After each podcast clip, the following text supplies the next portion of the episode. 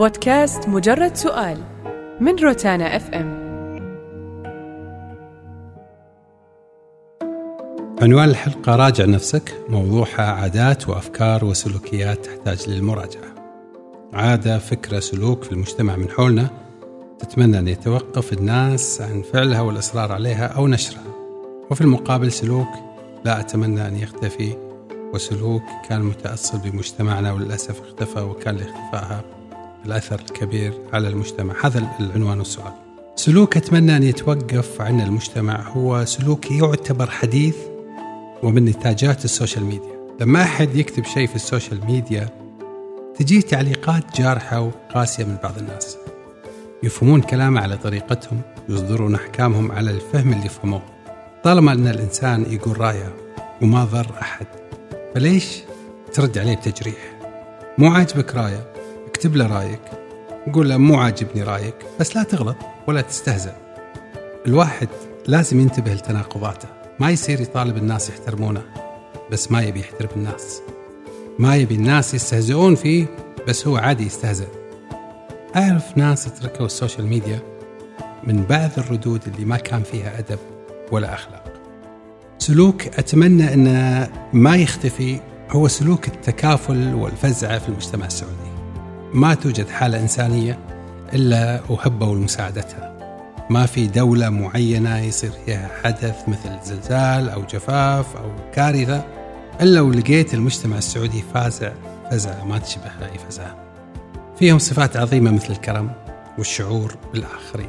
سلوك اختفى وكان لاختفاء أثر. هو سلوك عالمي وما يخص مجتمع معين. قبل الناس تزور بعضها لأن ما في وسائل تواصل مثل اليوم. فكان الواحد كل يومين أو أسبوع إما يزور أحد أو هو يزور له واحد اليوم الجوالات فيها اتصال مرئي ومسموع وهذا مهم جدا لكن ما يعوض الشوف. غير لما نكون جالسين مع بعض وأشوفك وتشوفني ونتكلم غير إني أشوفك بالجوال. التواصل بالعين تواصل إنساني. لما تحط بيننا شاشة يصبح رقمي. حل جزئي لكنه ما يعوض المشاعر باللقاءات المباشرة ومصافح اليدين بصراحة وسائل التواصل سهلت طرق التواصل لكن من جانب ثاني قللت لقاءات الناس مع بعض لدرجة في ناس من يوم ما انتشرت وسائل التواصل صاروا يعيشون في عزلة. بداية من نفسك. يعني لا تكذب على نفسك. ولا تكذب على اللي حواليك أنا أشوف أنه هذه العادة لو لو انتهت يعني الشخص حيكون صادق مع نفسه حيكون صادق مع الناس اللي حواليه حيكون عنده يعني قدرة للعطاء وحيصير وقتها المجموعة كلها في مركب واحد. يعني في أي مكان إحنا ممكن نروح فيه حنستمتع فيه كلنا وحنكون يعني سند لبعض. بالنسبة لي الحكم المسبق. لا تحكم مسبقا على الأحداث أو على الأشخاص ما لم تتحرى أكثر عن هذا الشخص وعن الدوافع الرئيسية اللي خلته يرتكب هذا التصرف أو هذا السلوك. الحكم المسبق. أنا في نظري آه يعني ممكن وصلت لمرحلة أنه ممكن آه ما أقول أني أتخلى لكن أني أنا أقلل علاقاتي مع ناس حكموا علي بأحكام مسبقة ما كان عندهم أي خبر ولا أي خلفية عنها. ما بنكون مثاليين. لكن يبغى يوصل لمرحلة إنه أنا اللي كاشف الكل وأنا اللي فاهم اللعبة ولا يعني تستهبل علي ولا تحاول إنك تخبي علي من هذه الأمور. لكن أنا أقول لك إياها فعليا في بعض الأحداث أنت تلاقي نفسك تبحث عن طرف خيط لإحسان النية في هذا التصرف قبل ما تحكم حكم مسبق ما أنت لاقي. ففي بعض بس أنا أتكلم بالحياة الاجتماعية الطبيعية العادية لا لا في أشياء أنت تقدر إنك تتواصل مع الشخص وتستفسر منه وتفهم منه أكثر إنه ليه سويت كذا؟ هل هذا الكلام صحيح؟ إي أو لا؟ وإذا سمعت كلام من الناس اسمع من الشخص نفسه واترك الناس. من السلوكيات اللي أنا أستغرب منها صراحة وصراحة أتمنى إن هي ما تكون موجودة في حياتنا اطلع على وجهك الحقيقي. لا تبين لي إنه أنت تحبني وتتمنى لي الخير وأنت بداخلك كله شر. يعني لا تسوي نفسك إنك أنت تنصحني وأنا عارفة إنه أنت تتمناني أطيح. يعني هذه من الأشياء اللي أنا أشوفها وأتمنى إنها تختفي. عادة ولا شيء مدمرة للجيل أو لجيلي أو لأيا للإنسانية بشكل عام. أنا ما أحب اللي يتدخل بخصوص الآخرين. ما أحب اللي يعني ينتقد في تصرف آخر. أنا ما أحبه. خصوصا الجيل الكبير جيلي أنا لما ينتقد تصرف آه، الجيل الجديد. يعني هذا الجيل هذه هي طبيعة حياته. هذه المعطيات اللي عنده هذه متعته هذا زمنه. لا تنتقد زمن زمنه هو زمنه. يعني هو لما إذا ما تصرف باتزان نفس تصرفات جيله أصبح مغرد خارج السرب. خله يتصرف نفس تصرفات جيله لكن أنت خليك حوله. يعني أنا لاحظ الناس اللي نعرفها عندها آه يعني يعني أبناء بسن المراهقة خايفين عليهم من هذا الزمن. إن أنا ما ألومك أنت تخاف عليه بس أنت خليك حوله. لكن خله يشوف علشان بعدين ما يجي يقول أنا ما سويت بسوي هالحين سيطرتك حتكون عليه ضعيفة يكون هو كبير واعي ناضج آه، في سن الثلاثين في سن الأربعين حيتصرف تصرفات ما تصرفها سابقا. فحيقول لك يقول لك أنت حرمتني. شوف مصطلح مراهق في الخمسين هذا مصطلح صحيح. أنا قريت دراسة عنه. بس من هو اللي أوجد هذا المصطلح؟ لأنه ما سواه في فترة من الزمن. فيقول أبغى أسويه الآن. أنا ما لومه. يبغى يستمتع في لحظة هو يسمع فيها أنه هذه اللحظة ممتعة. ما عاشها في مراهقته ما عاشها في طفولته. يبغى يعيشها الحين يا أخي هذا الإنسان بطبيعته. أنت ليش تجي تقول للإنسان لا هذه سوي skip عليها. لا انساها. زي الناس اللي عنده شخص طفل مراهق طفل مراهق تلقاه فجأة يعاملك كأنه رجل. في ترى في مرحلة عمرية. أنت أنت سويت أنت قفزت. هذه مرحلة عمريه يمكن لها 10 سنوات 12 سنة لازم يعيشها. بكل ما فيها باضطراباتها بعدم اتزانها بأخطائها. آه، أنت قاعد تقول يلا أنت من الطفولة صير رجال وجالسة في مجالس الرجال. ولا البنت صغيرة فجأة تلقاها صايرة امرأة سيدة كبيرة آه، صاحب راعية بيت وفاتحة بيت وأم البزارين. طب في مرحلة ما عاشها حيجي فترة يقول أبغى أعيشها. حيعيشها في فترة أنت تقول أنت ليش تعيشها؟ أنا أنا لا أنتقد هذول الأشخاص أنا أقول ما ألومهم.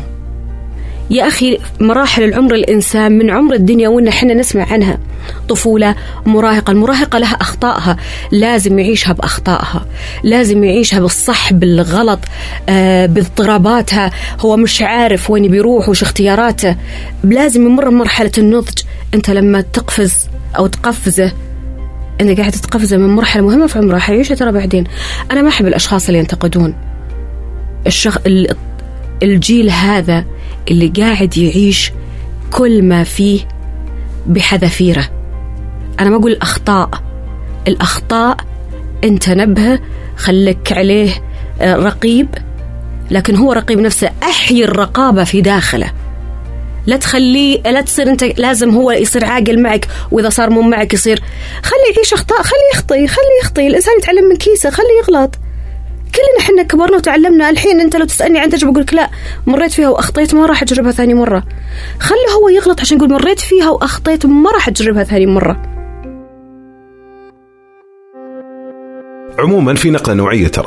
يعني أنا قاعد أشوف في نقلة نوعية في آه، آه، شخصية المجتمع وطريقة تصرفه مع الكثير من الأشياء الجديدة اللي عندنا. وفي تطور الصراحة وفي تحسن لا شك. لكن ما زال في صراحة كم ممارسه يعني نقدر إحنا نتغلب عليها.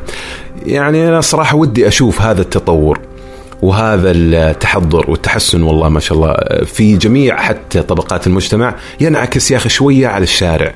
ينعكس شوية على طريقة القيادة، قيادة الناس، سواقة الناس، أنا موضوعي كيزيد في السواقة قديم من أول برنامج قدمته، في تحسن لا شك، لكن صراحة مو نفس التحسن اللي أنا أنا على أرض الواقع. يا أخي ودي أشوف هالطيب وهالفزعه وهالمحبة وهالكرم اللي إحنا إحنا بيننا وبين بعض حتى يعني مع ناس ما نعرفهم في أي مكان في الأماكن العامة في الشوارع في الميادين في الأسواق تلقاه يا أخي السعودي كذا لا تفضل أنت تفضل وتلقاه يحاول إنه آه، يكرم حتى الغرباء. وهذه عاداتنا الجميلة يعني نسميها إحنا مزارق طيب يعني السباق على الطيب. طب ليه ما ينعكس هذا؟ ليش ما ينعكس على الشوارع؟ أنا ما مو فاهم الصراحة. بس أنا أشوف إنه أول شيء آه، اللي اللي أصلا صنع الفرق هو آه، سلطه السلطة اللي كانت موجودة والإشراف الأكثر من المرور والتقنيات الحديثة. هذه الصراحة صنع يعني عندك ساهر. أول آه، ما جاء على شوارعنا هذب شوية من طريقة ال- ال- القيادة إلا ما حتى باقتناع وبدون اقتناع. فشوي شوي اقتنعنا حزام الأمان. يوم صار عليه غرامة أول ما حد يربط. يوم صار عليه غرامة الناس صارت تربط مغصوبة نوعا ما بعضهم واليوم لا تلقائي وطبيعي ولا حد يتكلم عنه. والآن مثلا ال- الكاميرات الموجودة على المخارج ما بين الخدمات والعامة برضو. أنا ودي يعني شايف إنه التقنية الحديثة الصراحة في ضبط حال الحالة المرورية أثرت. باقي يعني ال ال ال الاقتناع الشخصي. اقتناع الشخصي وشخصيتنا إحنا كيف نسوق سياراتنا. على فكرة عندنا مفاهيم خاطئة إحنا يمكن حتى وإحنا صغار يمكن تربينا عليها وممكن هي اللي برضو تجي. يعني هذا لا وخلك ذيب ولا حد يغلط عليك وهذا ونداس لي على طرف أدوس لا على مدري وش ونرشني بالموية أرشه بال. لا يا حبيبي ما يحتاج كل هذا. ما يحتاج اهدى. وبالعكس أفكر في الطريق والناس اللي تسوق معك في الطريق انهم ما يا أخي ما هم زيك ويمكن فيهم الصاحي واللي مو صاحي. يا حافظ على نفسك وعلى هدوءك وراح توصل طريقك. اسرعت ولا ما اسرعت؟ الفرق دقيقتين ثلاثة لكن الفرق الكبير حيكون في نفسيتك. ومودك يا أخي. الوصاية. الوصاية على كل شيء. يمكن خفت الحين بسبب طبعا في وعي صار عند شريحة كبيرة عند الناس والسبب الثاني هو هذه الثورة ال- الثقافية الفكرية اللي قاعد تصير عندنا. بس ال- الوصاية من أسوأ يعني يمكن إذا إذا من أسوأ التصرفات اللي يتصرفون فيها الناس تجاه بعضهم. تقتل الإبداع تقتل الاختلاف آه إذا كانت الوصاية منتشرة بين الناس زي مثلا زمان كل الحارة تربي عيالك. يعني انت ك ك كأب مثلا ما تقدر فعلا تختار كيف تربي عيالك لأنه الكل يتدخل العم والخال والجار وإمام المسجد الكل قاعد يشعر إنه آه، أنا مسؤول إني آه، إني أخلي الناس كلها تشبهني. الوصاية وصلت ما هو بس على المسائل الأخلاقية حتى على مسائل المستقبل والعلوم. يجي واحد يجي يسألني يقول لي يا أخي أنا وش أدخل جامعة؟ وش تنصحني؟ أقول له أنت وش تبغى؟ لأنه أصلا بشكل من أشكال ال- الآثار السيئة على الوصاية أنه الشخص يعني يسأل موضوع يمس حياته ومستقبله يروح يسأل الناس وش تنصح وش تنصح. في جانب طبعا جيد من هذا ال- م- للسؤال بس بشكل عام حنا تعودنا إن نطلع من الثانوي ضايعين ما نعرف مثلا وين بنروح. وش التخصص؟ أنا ما في مسار معين لحياتي أنا عارف إني أبغاه. لأني أنا يجي مثلا آه، عمك ينصحك خالك المدرس ما أعرف مين كل شخص يقول لك المستقبل المستقبل المستقبل. فالوصايه يمكن التدخل في شؤون الآخرين حتى على الصعيد السياحي لما يكون في الناس تتدخل في كل شؤون الآخرين حتى الحالة الجو العام بالرغم من هذه الفرص العظيمة في السياحة الجو العام ما هو مريح. آم، فأتوقع أن الوصاية من أسوأ من أسوأ الأمور الموجودة. اللي أتمنى أنها تندثر حتى لو أنها خفت. بس بأضيف نقطة. من أسوأ مساوئ الوصاية أنه يكون في شيء اسمه عقو... يعني آه، عقوبات اجتماعية. يعني حتى لما يجي قانون مثلا ينظم التصرفات بين الناس في أحيانا أشياء ما تقدر تحكمها زي مثلا العقوبات الاجتماعية. انه يكون في مجموعة كبيرة من الناس إنه هذا مختلف ينبث هذه عقوبة اجتماعية. فيبدأ الشخص أحيانا يضطر إنه يصير متناقض ولا عنده كذا ازدواج شخصية مزدوجة ما يقدر ابدا يعبر عن نفسه أو أفكاره أو حقيقته في هذا المجتمع بس تلقى عنده كذا يعني سواء في السفر أو جماعة ثانية خاصة يكون على حقيقته فيها. فهي لها حتى مضار حتى نفسية على الشخص. البساطة. اختفت من الناس. الناس الآن كل شيء متكلف. الناس ما تجتمع إلا بتكلف. آه، ما عاد صار في هذه الجمعة البسيطة. أول يدق عليك الباب يدخل يتقهوى معك تنبسط معاه وتطلع. الحين ما حد يجتمع إلا بمناسبات كبيرة ومتكلفة. ما عاد في البساطة ودي ترجع. في شغلة كانت موجودة زمان واختفت الآن. على مستوى الناس ككل جيرانك وين؟ ما عاد أحد يفكر في كذا أبدا. ما عاد فيه ما عاد في شيء اسمه بساطة الحياة بسيطة. الحياة صارت متكلفة الحين. فالبساطة اللي كانت موجودة زمان ودي ترجع. التكلف في كل شيء في الأخلاق التكلف في, في الشخصية التكلف آه، في كل شيء متكلف. الحياة المتكلفة هذه. يعني كل شيء صعب. هذه ودي تختفي الصراحة. يمكن التواصل الحميمي مع الآخر مو تواصل مجاملة. ممكن تصير في تواصل مجاملة جاملك لأنه هذه عادة لازم حنا نحافظ عليها لأنه في أم وأب وجد وجدة لازم حنا نجتمع لكن يكون الاجتماع ترى سيء أحيانا. في مشاكل بإكراه مو بحب. أنا أبغى ذيك الجمعة اللي لما كنا ندخل البيت كنا ندخل البيت ما في بهرجة في أشكالنا ما إحنا لابسين أحلى ما عندنا ميك اب ولا جاينا متشخص ولا لا لا أبي كأني أنا داخلة أعرف إنه هالأشخاص ما راح ينتقدون شكلي. داخلة بأريحية. داخلة بحبية. الآن الاجتماعات آه، اجتماعات فيها مجاملة بدرجة جدا كبيرة. أنا أروح لأني أنا أجامل آه، أهل آه، خوالي ولا عماني ولا أجامل أهل الشخص اللي أنا مرتبطة فيه أو تجامل أنت أهل زوجتك أو لا أنا أبغى ال- ال- الاجتماع اللي فيه حبية. الفزعه يعني يعني خلينا نقول الوقفة على قولتهم ال- ال- المساندة الدعم. وهذا الشيء اللي آه للأسف يعني صارت فيه كثير أحداث صارت ال- يعني خلت الناس يعني تتراجع كثير قبل ما يسوي أي مساعدة وممكن إنه يعتذر وهو قادر على فعلها لكن يقول لك مالي في وجع الرأس وماني فاضي لل- للدوشة و- وش مشاكل ممكن تكون مترتبة. فهذا الشيء للأمانة اللي إحنا فقدناه لأنه يعني الناس للناس والكل بالله. والمساعدة اللي بين الناس هذا شيء يعني مجبول عليه بني آدم من خلق الله آدم إلى هذا اليوم.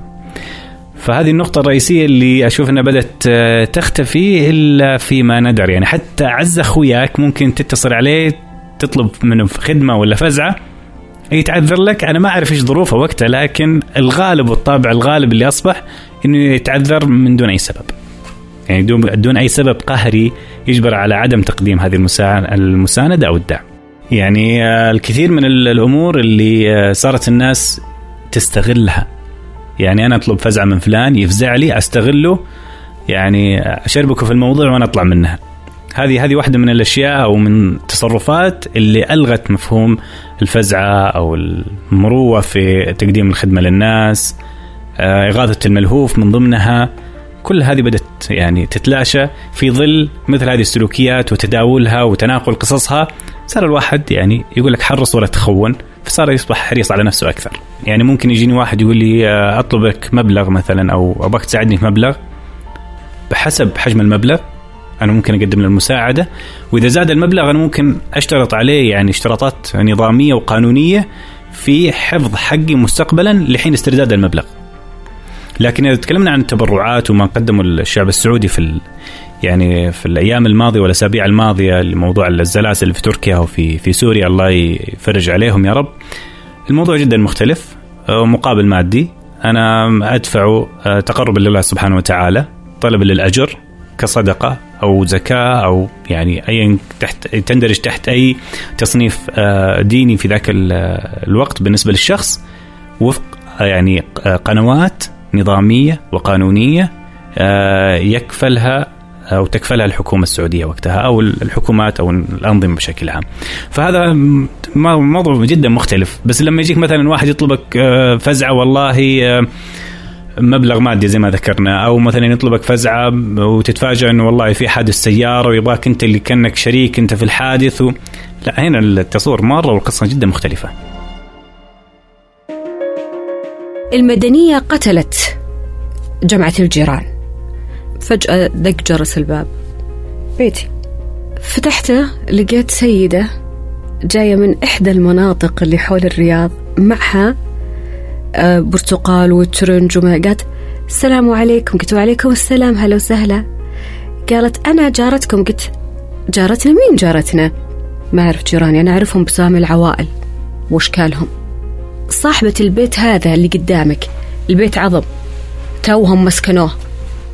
بس أنا حابة أتعرف عليكم أدري وشو وهذا هدية من منطقتنا لأنه الحين حنا عندنا مهرجان ومدري وشو مهرجان الحمضيات ومدري إيش فهذا هدية من جتني تسألني عن جيراننا.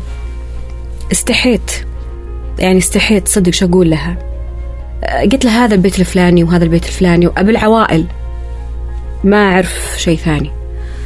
طيب تروحون متى تجتمعون؟ قلت والله ما نجتمع. ليه؟ قلت والله ما أدري ليه. لا صدق إيش قلت والله هذه مديرة مدرسة وذيك دكتورة وأنا والله موظفة. الوظيفة تعذرت بالوظيفة. قالت ما عندكم جمعة الصبح؟ قلت وين الصبح إحنا في دواماتنا؟ طيب ما تجتمعون في ال weekend؟ قلت وين في ال weekend؟ كل الله بحياتي. قالت ما تجتمعون؟ صراحة أنت ما بشرتيني بخير. قلت ها وليش؟ ما بشرتك بخير. لا إن شاء الله تجينا أنت وتجمعينا. قالت يا رب ترى بتصير عندنا جايبة نمط المحافظة والقرية معاها. لما راحت وصكيت الباب قلت مسكينة. صدقة هي إنها راح يصير اللي هي قاعد تقوله. بتقتلك المدنية. ما راح تصير ما راح يصير هالشيء. ممكن أنت راح تجمعينا مرة مرتين بس ثلاث أربع خمس ست ما راح. كلمة يتعذر. ما راح أحد يرد الزيارة أو راح أحد يجمعنا. المدنية قتلت. هذه الأشياء بس أتمنى إنها ما تستمر. آه يا أخي الجيران جمعة الجيران ما حد فيه ما عاد في يعني في تفكير عند بعض الأمهات يقول لك يا أخي أنا ما أبغى أسكن ببيت الحالي أنا أبغى أسكن بشقة بعمارة عشان جيراني يسألون. بس لا ترى ما عاد في جيران يسألون زي أول.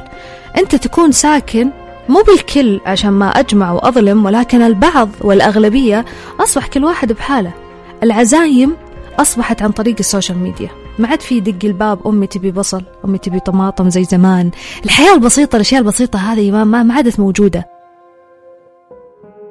الحقيقة يعني أنا قاعد قاعد أفكر وفي في كذا يعني آه، ممارسات أو في بعض ال العادات أو التقاليد اللي موجودة عندنا. بس تدري وش قاعد يعني وأنا قاعد أفكر في هذه في هذه الأفكار قاعد أقول يا أخي إحنا الصراحه مجتمع ذكي مجتمع ذكي جدا. و... ومتح... يعني مجتمع ذكي أصيل متحضر. بمعنى أنا شايف المرحلة اللي إحنا واصلين لها والتحضر اللي إحنا واصلين والنهضة اللي إحنا فيها خلينا نقول النهضة اللي إحنا فيها الآن سواء على المستوى المدني على المستوى الاجتماعي على المستوى الفكري الاقتصادي.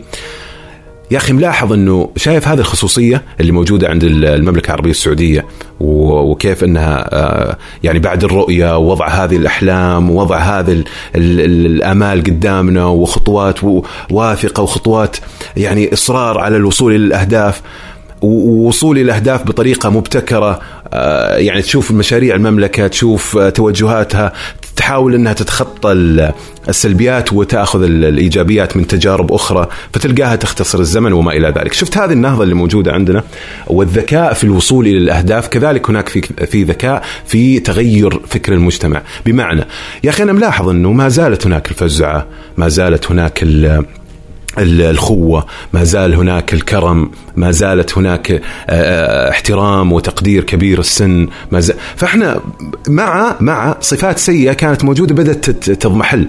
ونشوف مكانها صفات جميلة فعلا جيدة من الصفات الحضارية الحلوة والمدنية الجميلة. مع الصراحة احتفاظنا أو حتى إذا بنغير عادة حلوة نغيرها بدون ما نأثر على جوهرها والسبب من وجودها. فصراحة والله وأنت تسأل قاعد أفكر أقول لا يا أخي كلها موجودة كلها جو. ما في ذيك العادة اللي ودي إني ألحق عليها قبل ما تروح الصراحة. من السلوكيات اللي أنا أتمنى إنها ما تختفي وبصراحة هي تنعكس علينا حتى لو إحنا ما نعرف الشخص اللي قدامنا الابتسامة. أجمل حاجة ممكن تغير مودك حتى لو أنت الشخص ما تعرفه الابتسامة. يعني مثلا نقاط البيع لما تروح مثلا أحد المولات أو شيء تلاقي الموظف مبتسم لك. هذه من الأساسيات عندهم طبعا. أصبح مبتسم. حتى لو كان الموظف عنده ضغوطات وعنده أمور كثيرة. حنا بالنسبة لنا مثلا لما نسمع واحد قاعد يكلمنا بالتليفون وهو مبتسم يوضح إنه هو مبتسم. فتنعكس علينا. فأنا أتمنى فعلا الابتسامة ما تختفي حتى لو عندك مشاكل. شفت أحد قدامك؟ يا أخي ابتسم. بتعطيه طاقة حلوة طاقة إيجابية تنعكس عليه. شوف في البداية أنا وش قلت لك علشان تستمتع بالحياة؟ تحط كلام الناس على جنب وتعيش حياتك زي ما أنت بيها. فنفس الشيء على التنمر أي أحد يتنمر عليك كلام الناس لا تخليه يأثر فيك نهائيا. أنت مسوي الشيء الصح أنت واثق من نفسك أنت مقدم بطريقة صحيحة. كلام الناس لا يأثر فيك. تنمر عليك يتنمر على خلق الله. تنمر عليك بأسلوب في شخصك في صفة من صفاتك الناس مختلفة تقبل الاختلاف. فأنا بالنسبة لي اللي يتنمرون يعوضون نقص فيهم أنا ما رد عليهم وقل للحياة أنا قادم. بودكاست مجرد سؤال من روتانا اف ام